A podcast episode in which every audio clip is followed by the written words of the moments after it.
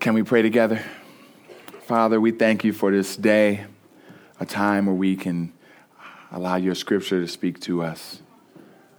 Let that be uh, the experience of your people.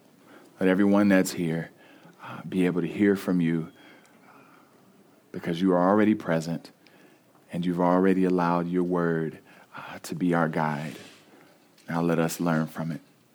Remove me that you might be exalted, Lord. It's in Jesus' name we pray. Amen. This week celebrates uh, 50 years of Dr. Martin Luther King's legacy. 50 years since uh, he passed on. And Towson University, uh, they helped gauge a small aspect of Dr. Martin Luther King's impact. In 1994, uh, Congress designated that Martin Luther King Day uh, there be a Martin Luther King Day of service, a day for community activism. So on this day, people all over the nation would get together and they would go serve and they would give up their time, they would give up their energy in a volunteer capacity. When this study was conducted, a value of the, a person's time in Maryland was considered worth $25.43. So each hour given of volunteering was worth about 25 bucks. Dr. King inspired millions of people. And if they just gauge this one day of serving, they have added up that over a billion dollars has been given through people serving. It's a pretty big impact. As great as Dr. King's legacy was, some people take living out Dr. King's legacy more serious than living out the legacy that Christ has given us. Hear me here. I'm not trying to put down Dr. King. I want us to be vigilant about injustice. I want us to be passionate about bridging the great divide between uh, races and the divide between economic issues. But we must make sure that we are living out of the resurrection and living out of what Jesus has accomplished, and that being our primary goal as believers. And so, as so many people have served as a result of Dr. King, I want us to take a moment to say, Lord, what is it that you would have for us to do as a result of the resurrection? There's a legacy that you left for us that you call us to live out as a result of the resurrection. I think God's word is pretty clear on that. So, would you turn with me to Luke chapter 24? And we're going to look at verses 13 through 35. It, those verses will be up here, but it's going to be good for you to have your word with you today because if you got that program when you came in, put the program right in chapter 24 because we're going to be flipping around Luke a little bit and you can always come right back there. Luke chapter 24, we're going to start at verse 13. And it reads, That very day, two of them, and I'm sorry, I hear some people flipping. If you have the black Bible, what page is that? 885. 885. And if you have the white Bible, what page is that? 575. Okay. So I get us all there. Verse 13 That very day, two of them were going to a village named Emmaus, about seven miles from Jerusalem and they were talking with each other about all these things that had happened. While they were talking and discussing together, Jesus himself drew near and went with them, but their eyes were kept from recognizing him. And he said to them, What is this conversation that you are holding with each other as you walk? And they stood still, looking sad. Then one of them, named Cleopas, answered him, Are you the only visitor? To Jerusalem who does not know the things that have happened there in these days? Three quick points. They didn't understand who Jesus was, they didn't recognize him. This isn't a sin that they've caused. It's not something that's wrong. Jesus actually is going to use this whole experience to teach them that he's the one that fulfills all the prophecies. But at this moment, they don't know who he is. So they don't know who he is, but also we don't know who they are I mean, they are a part of the, of the 70 that we see back in Luke 10. Remember when Jesus kind of sends out a crew and he sends them out two by two? Kind of telling them the harvest is plenty, you know, go. So they're, they're a part of a bigger disciple group, but we don't know who these guys are. I mean, this is the only place where Cleopas is mentioned, and the other guy's name is what? Not mentioned. We don't even know his name. So, so we got two guys here who, for the most part, we have no idea who they are, but we know that they were down with Christ. We know that much. And that they were a part of the crew that faithfully went out. But they don't know who this Jesus is. They don't recognize him as Jesus. Verse 19. And he said to them, What things? And they said to him, Concerning Jesus of Nazareth, a man who was a prophet, mighty in deed and word before God and all the people, and how our chief priests and rulers delivered him up to be condemned to death and crucified. So now they kind of are saying, wait a minute, dude, we don't know who you are, but you don't have Facebook? You, you didn't get the message in your timeline of what just went down? Are, are you even living? It's, it's, that, that would be pretty much what they're saying because how do you not know what just took place in Jerusalem? Whether you were a part of the crowd that was screaming, crucify him, or you were part of the family who was crying and couldn't believe this had just happened to your loved one, if you were living, you knew what just took place.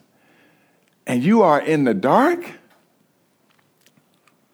You don't know anything about the man that was a prophet who came in word and deed? And back then, a, pro- a prophet was, was not just somebody who was cool with words. A prophet was someone who it was clearly evidenced that God had your back. And the best way that you knew God had someone's back was by them performing miracles. Performing miracles. Look with me, keep that finger in 24. All right, look with me in Luke 7. Luke 7, we've got Jesus rose up on the scene, and there's a, a, a, son that has died, and there's a mom who's a widow, and her son has passed away, and, and Jesus heals him. And in 17, verse 16, it says this it says, Fear seized them all and they glorified God, saying, A great prophet has risen among us, and God has visited the people. If you go down a little bit more, there's another parable where, where Jesus is in the midst of some Pharisees. And the Pharisees kind of say in verse 39, they're like, hey, Jesus is hanging out with this woman. But he don't know her background. He don't know how jacked up her history is. And if he was a real prophet, he would know who he's dealing with. Kind of like if you if you got the touch of God on you, you should be able to see into a person's past. You should be able to know what they've been through if you're a real prophet. See, the sign of a prophet was his wonders, the miracles. But Jesus even says of himself, I'm a prophet. In chapter 4, he says in 424, Truly I say to you, no prophet is accepted in his hometown.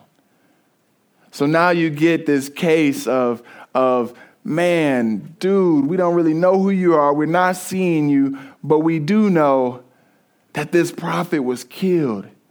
He performed signs, he performed miracles, and they crucified him. Verse 21 But we had hoped that he was the one to redeem Israel. Yes, and besides all this, it is now the third day since these things have happened. G.K. Chesterton says it like this. He says, he says, hope means hoping when things, hope means hoping when things are hopeless, or it is not a virtue at all.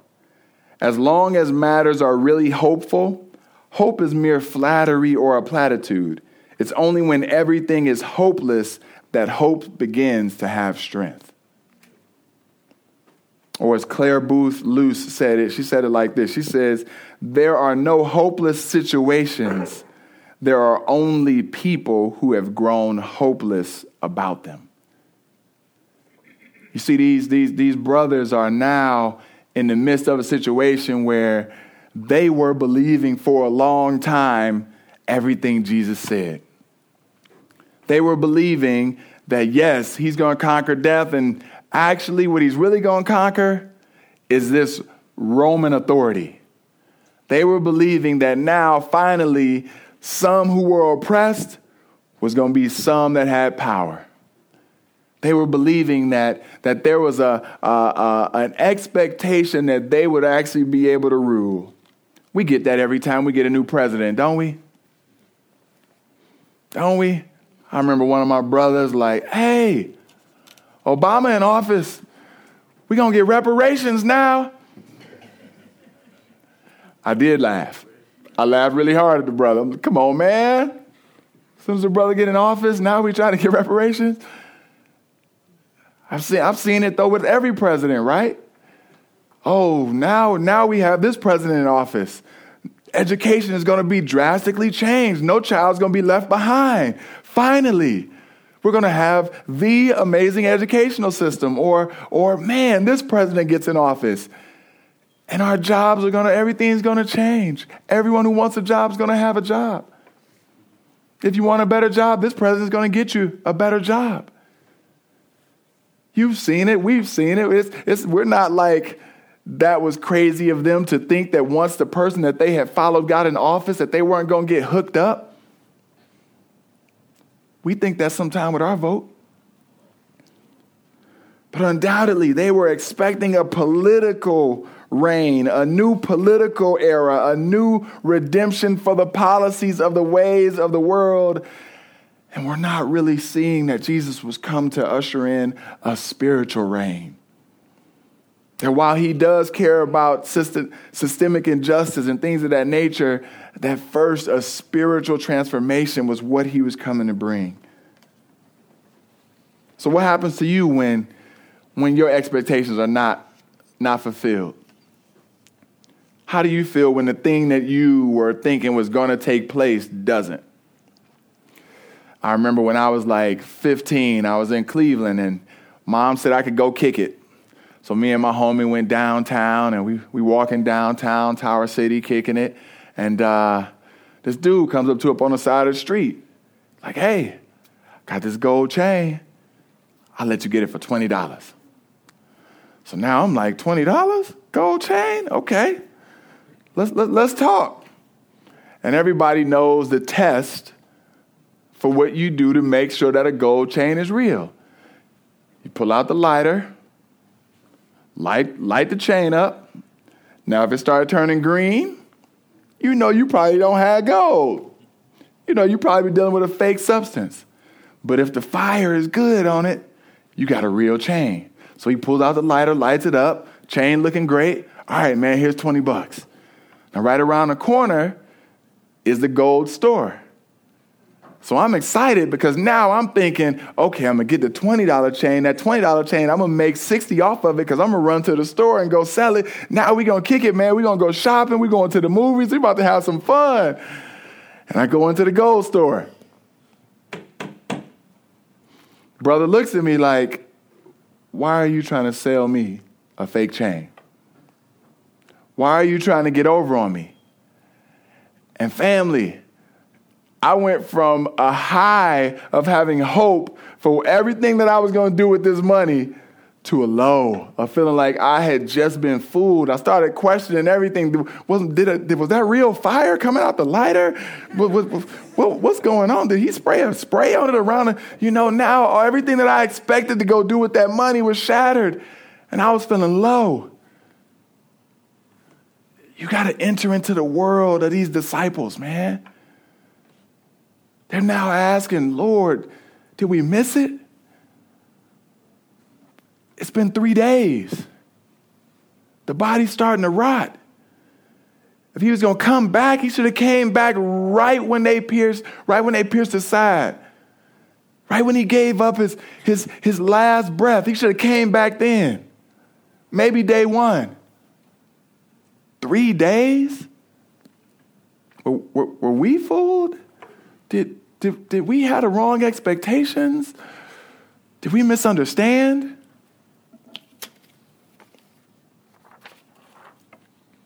I love that, that the Lord kind of meets them where they are and, and sends a testimony. Look in verse 22. Moreover, some women of our own of our company amazed us. They were at the tomb early in the morning, and when they did not find his body, they came back saying that they had even seen a vision of angels who said that he was alive. Some of those who were with us went to the tomb and found it just as the women had said, but him they did not see. Can I ask you a question? If if if I picked on Hannah last week, I think. If I say to Ken, "Hey Ken, man, somebody just broke in your car," and Ken turns and says to Gary, Hey, Gary, can you go check out and see if somebody actually broke in my car? What does that say about how Ken viewed my words? Say that again. He ain't trust me. He ain't trust me at all, did he? Do you, do you see the subtle aspect that the women come in, give their testimony about what went down, and then what do the brothers do? They go check it out. And wasn't it just like what the women said? You see, sadly, in this era, in the early days of antiquity, a woman's testimony wasn't even valid. A woman's testimony in court wasn't even allowed because women were seen as beneath a man. And I love the beauty of our God who one says there's a truth that needs to be said, and no matter who would show up, this truth is real. Jesus is alive. But let me show you who I'm going to use to be the first responders, the first ones on the scene. I'm going to use those who you might even discount their value to show you, no, I see their value and their worth. And they're going to be the first ones on the scene who get a chance to testify to me conquering this tomb. That's real cool. It's a great testimony that these sisters give, and it, it is now sent throughout the rippling effect of these disciples. But then he takes them to the word. Go with me in verse 25. And he said to them, O foolish ones, and slow of heart, to believe all that the prophets have spoken. Was it not necessary that the Christ should suffer these things and enter into his glory? And beginning with Moses and all the prophets, he interpreted to them all the scriptures, the things concerning himself. Family, these, these, these men that are walking are foolish. They're foolish because at the end of the day, Jesus is who he said that he is. And even though their situation was crazy and it was drama filled and things are not working out the way they expected, they still should have not doubted Christ. So he pauses for a moment and says, Let me open up the scriptures and help you see the fulfillment of the prophecies. Let me open up the scriptures and help you see all that Moses and the prophets have said and how it was fulfilled in Jesus. But family, I'm, I'm, I'm, uh, it, I want you to look at a couple of places where he says that. We're in Luke, all right? So we keep that 24 there, flip over to 18.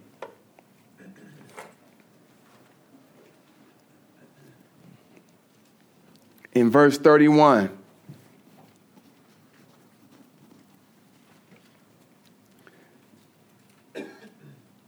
He says, uh, somebody read that for me.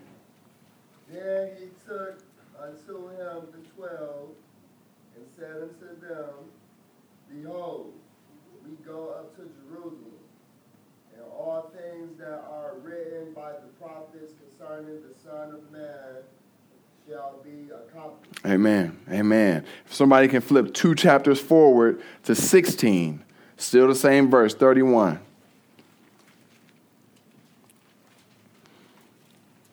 Read that one for me.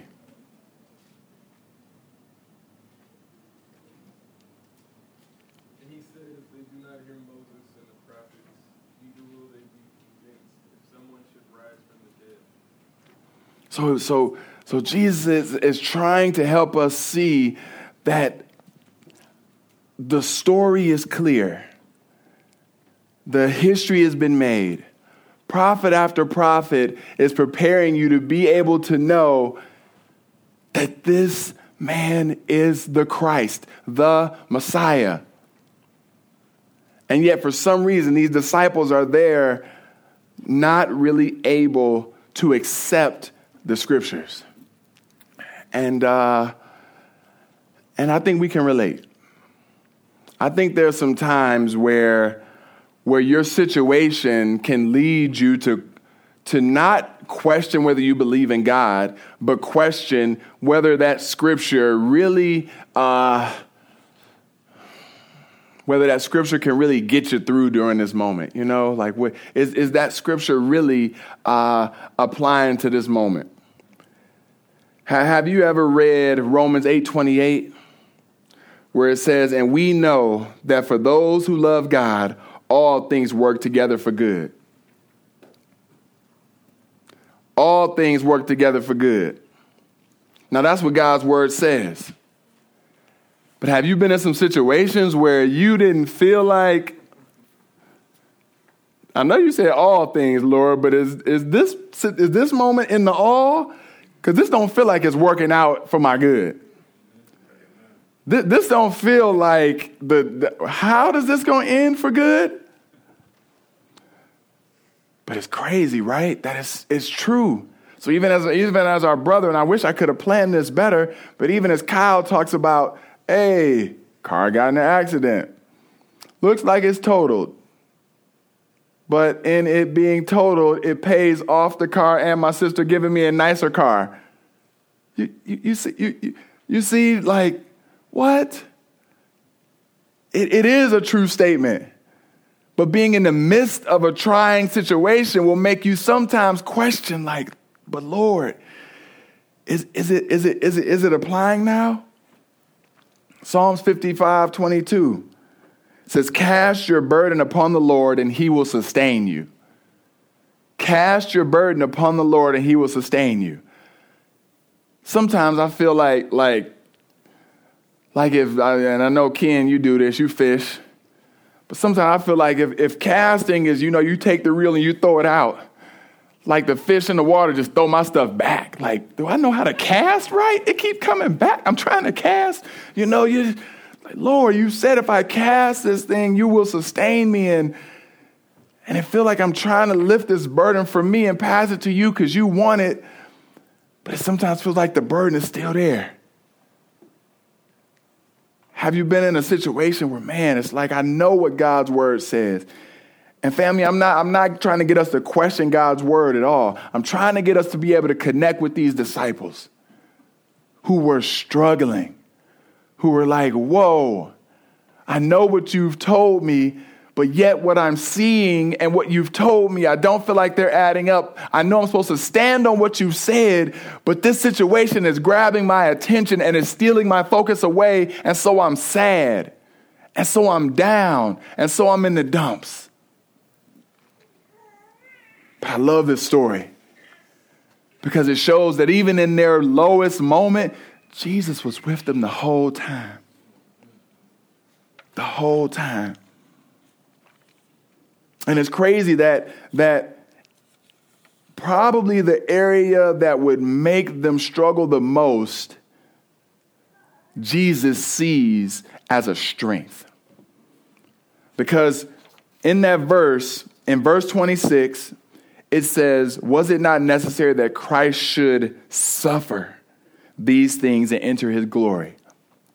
I was with uh, my Life Challenge family, and, and, and this idea came to me. So, so, how many of us in the room uh, have ever thought about working out, might want to work out, or have worked out?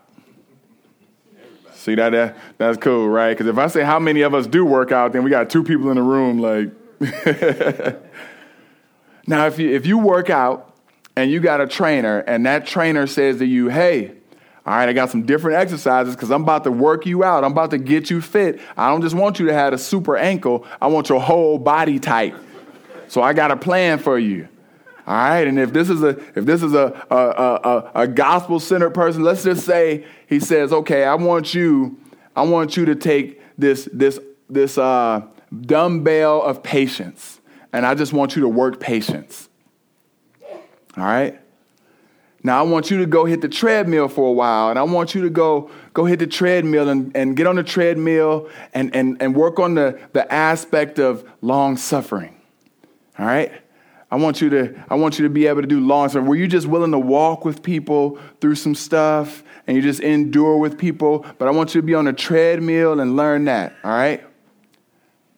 And I, and I want you to be able to have the push ups of compassion. So I want you to hit them, them compassion push ups, compassion push ups.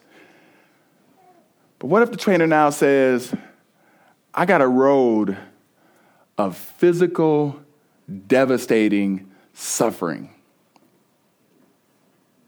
that I'm going to use to work you out, that I'm going to use to build you up, that I'm going to use to strengthen you. Can I get the dumbbell? I, I liked the patience.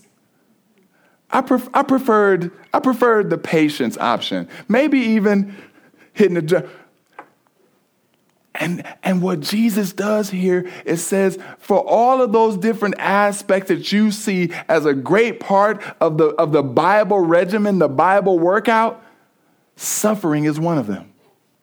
It is actually the one that I'm going to use for me to be able to enter into the fullness of my glory.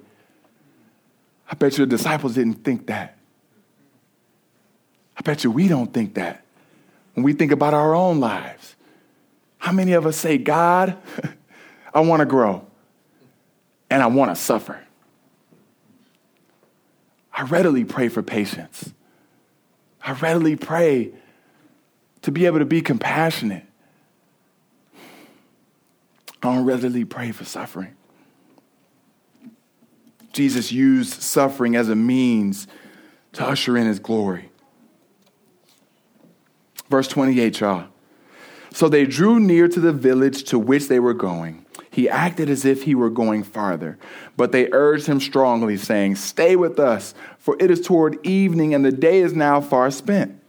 So he went in to stay with them. When he was at the table with them, he took the bread and blessed and broke it and gave it to them. And their eyes were opened, and they recognized him. And he vanished from their sight. They said to each other, Did not our hearts burn within us while he talked to us on the road, while he opened us up to the scriptures? Family, I, I've got to use this moment to help us understand the theological and the practical aspects of communion. Okay? So I want you, if you can, keep your hand in that or keep your program in Luke 24, but we're going to flip to 1 Corinthians chapter 11. And James, we're going to look at first verse 23, starting there. So if you can flip to 1 Corinthians 11, and we're going to be in 23, but we're going to look at a good amount of this chapter.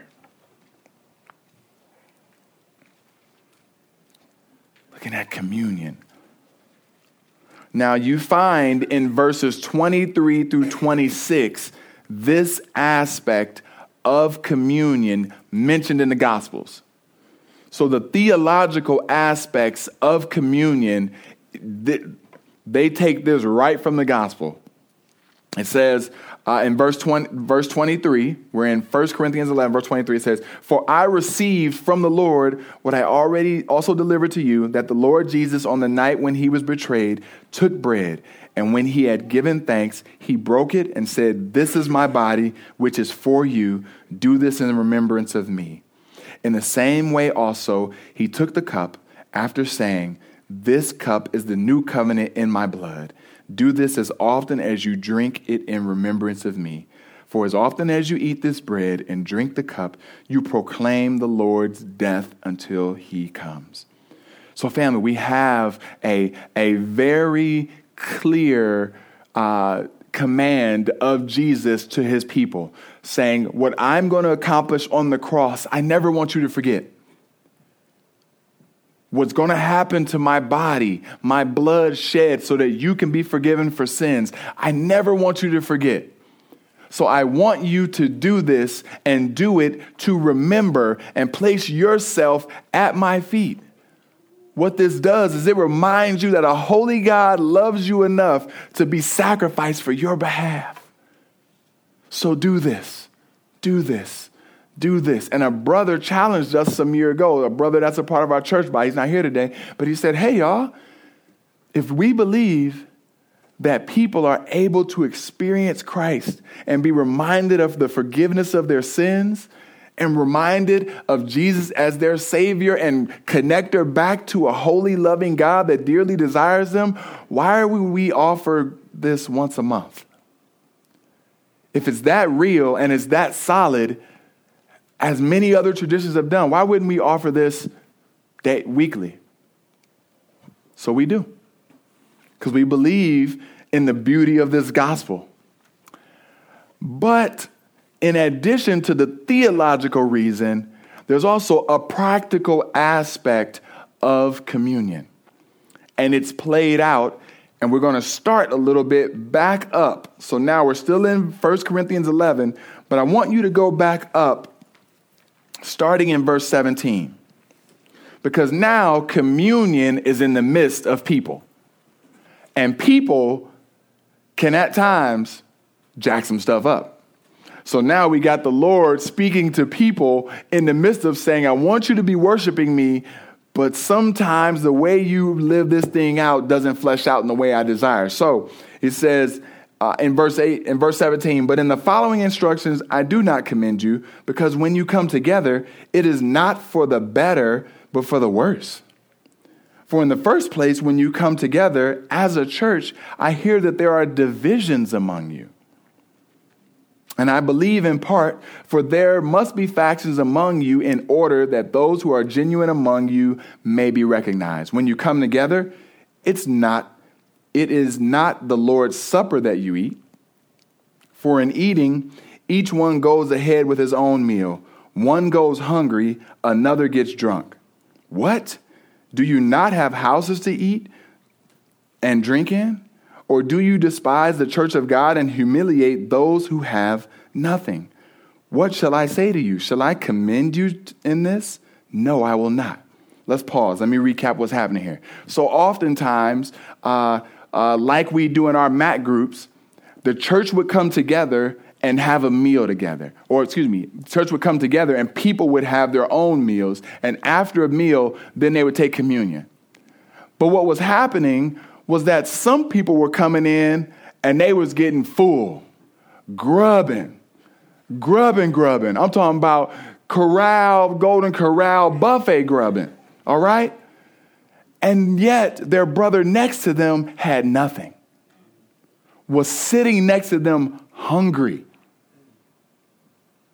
But yet, when they could say it's time for us to take communion, they both come up to take communion together. So now what's being addressed is the issue of hey, if we are one in Christ, and you have plenty to the point where you can gorge and be overwhelmed, and this person has none, and somehow you can ignore the hunger in his stomach, but yet come to delight in my body, something's off. I'm not pleased with that. That's not what brings me worship. And this is a, a worshipful time. And so in verse 27, he says, Whoever therefore eats the bread and drinks the cup of the Lord in an unworthy manner will be guilty concerning the body and blood of the Lord. It's crazy that you could think that we could take communion in an unworthy manner. Family, this is, this is a continued reminder not simply to get it right theologically, which we must. We must approach communion with the right, with the right reverence of what Jesus has done for us. But also, we got to approach communion humble. You see, see this, this is almost speaking of an injustice in the church. Uh, uh, an economic injustice in the church. You got plenty, I have none, but yet we don't address the issue. You won't help me, and I see. I, I, I get Dr. King's passion. I get Dr. King's desire to make sure injustice was not happening all around the world. But one of the places where he was most vocal about the injustice was right here in the church. And I, and I love this because Pat, uh, Dr. King was not passionate about injustice simply because he was a black man. He was passionate about injustice because he was a Christian. And Jesus is passionate about injustice to the point where he says, You could do something that might be the most uh, glorifying thing to me by engaging in communion. But yet, if you ignore your brother, you are almost, you are almost defaming the very thing I'm calling you to do. So, family, as we as we look at this, as we look at, at, at, at, the at the call in verse 28 to let a person examine himself and then so eat the bread and drink the cup. There's two aspects that have to happen every time we take communion. There's one where we acknowledge a holy God and what he's done. We examine the beauty of what he's accomplished for us. But then there's another where we are called to examine ourselves. And we say, Lord, how do I come before you, either needing to repent or either needing to do right by my sister or my brother? It's a recalibration that happens every time we get to come forward and delight in this delight in the in the communion that's offered. I got running and jumped off my slides, y'all. It's all right. We're going to finish up in a second. But then he does something. He opens their eyes. And it's something about that word of, of, of, of opening them up that the scripture just does to you. It, it, it, it, uh, all right, little confession time. So, before leading this church, um, and during my college days, and probably every day leading up to college, I was, I was a very arrogant guy. And I say before leading this church because I still wrestle with arrogance, but God has worked with me over these years. So I'm not saying I've arrived and I'm perfect now, but uh, so I was an arrogant guy. And uh, uh, for me, I could cloak it well and like hiding it and try to do some service acts and stuff like that. Um, if I was if I was a student in your class, I considered it a a privilege for you to have me in your class. Mm-hmm. If you picked me to be on your team, you was a wise dude. That was a good choice. You know, it, it just it was it was the flow that I had, and and if I can be honest, I thought I was a pretty good Christian. And then I read this scripture, Romans three twenty three. All have sinned and fallen short of the glory of God. For some reason, I heard that in the past, and the all was for all y'all. But God opened that verse up to me and it rocked me. It was the verse that changed my life forever. I knew that I was in need of a holy God and I was a sinner and that that his love and justification that was given to me by grace, I didn't deserve and I couldn't earn. But it started at I was a brother in need. Do you have a life verse, a verse that that that when it opened up to you, everything changed, man? I it, it, I couldn't keep seeing stuff the same. Here's another one from 2 Corinthians 4:17, and I know I say it often, but it's one, it's one of mine that, that has affected how I view life and how I do life. For our light and momentary troubles are achieving for us an eternal glory that far outweighs them all. Light and momentary troubles achieving for us an eternal glory that far outweighs them all. This verse changed how I did life. And y'all know I, I, love Max Sports. We've had some amazing leaders. Our amazing leader, Ashley. Uh, I've been a Max Sports leader, uh, a coach in U6, probably, I don't know, four times, five times. And I love my kids. But the one thing I get really frustrated in, when my little four year olds, my five year olds, when they run up to me crying and say, Coach, they took the ball. This is soccer. The other team, their goal is to take the ball. That's what they're going to do. That's part of it. Now, if somebody kicked you in the head, compassion. Come here, baby. I got you. I get frustrated because that's a part of the game, right? Family. A part of our game a part of the life we're living as the people of God is that God has placed a joy within us as His people, and Satan wants to steal it.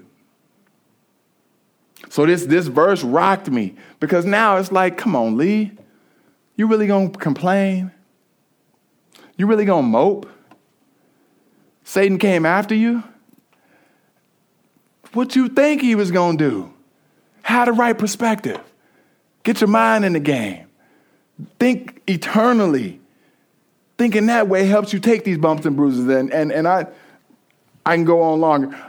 Y'all, you got some life verses? You got some verses that in your heart, when God opened them up, you are not the same as you used to be? If not, my prayer is that you would get into the Word this is what God desires to do in you, in us. This is why discipleship is so important. It's not so that you can be a, a, a replicated Madot or a replicated Ken or replicated Hannah. We don't want you to be like us. What we want is for you to get into the Word. We want you to have time to read God's Word and it open you up.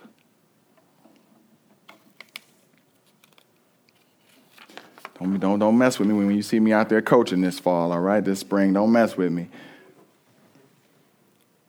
In verse 33, and they rose that same hour and returned to Jerusalem, and they found the eleven and those who were with them gathered together, saying, The Lord has risen indeed and has appeared to Simon.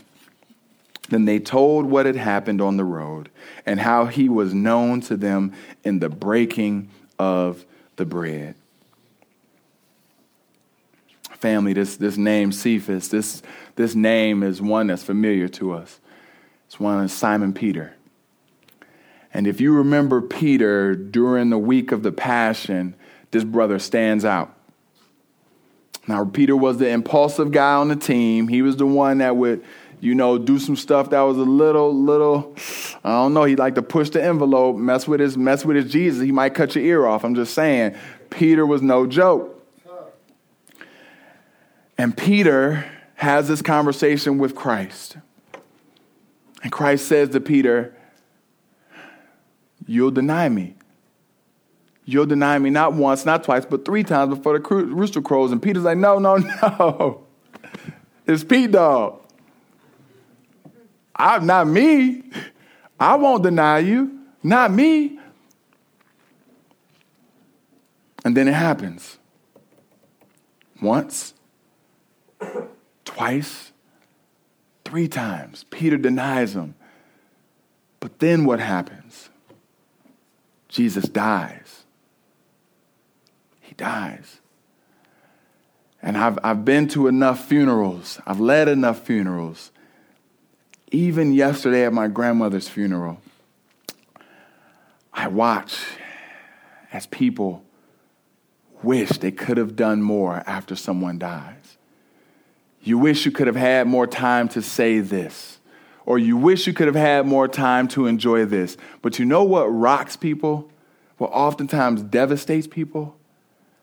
Is when you know you've wronged someone and they die. Do you see the state that Peter was in? Can you imagine the emotional weight that this man is feeling after he has labored, loved, and sacrificed for Jesus, yet he denies him three times and doesn't get a chance to make it right? That's the weight that he's, that he's experiencing. But what turns Peter around? What, what switches Peter's mindset? What, what leads him to, to change? Did he see a, a, a, a bumper sticker that said, never give up? Did he see a bumper sticker or, or a new phrase that said, just keep on trying, believe in yourself? First, you don't succeed, dust yourself off and try again. Yeah, I let Aaliyah slide into the sermon. Mm-hmm. Peter, this man that's feeling this anguish, feeling this weight, feeling this guilt, has it all eliminated when the risen Savior reveals himself to Peter. It's wiped away. And me and you are not Peter. God is not going to build the church on us but He is building a church through us. So your home is the church. This place is the church. And the beauty of this example of Peter is that even though Peter did something that many of, of us would say he's deemed to wash our hands of, that you can't come back from something like that. He's one of the first people Jesus reveals himself to and says, in essence, you're forgiven. You are forgiven. And we know he's forgiven because how does Peter go on? I mean, yes, he builds the church, you know? He moves on, and we see the church advance through this man's missions. I mean, if you look in, in Acts 2, he's preaching, and 3,000 people get saved through this brother in one setting. Not to mention a whole bunch of other ways in which this brother sees, uh, uh, shares the gospel. He had some issues down the line where Pete Paul had to check him. wasn't perfect, but he was passionate for Christ. Why? Because of the resurrection. Because of the resurrection. So, family, if you are wondering, Pastor, you said in the beginning that kind of for Dr. King, people get up and go serve. It's a it's an easy correlation of how do I live in light of something that this man did? Well, how do we live in light of the resurrection? We we get into the word. We allow the scriptures to open us up. We take communion and we examine the aspects that Christ died for every time we take it. But we also examine our hearts as we approach this. We want to be right with man. We want to be making sure that we are not perpetrators of injustice. And lastly, we experience the forgiveness that Jesus offers. Family, may we live out these aspects in light of the resurrection. Let's pray. Lord,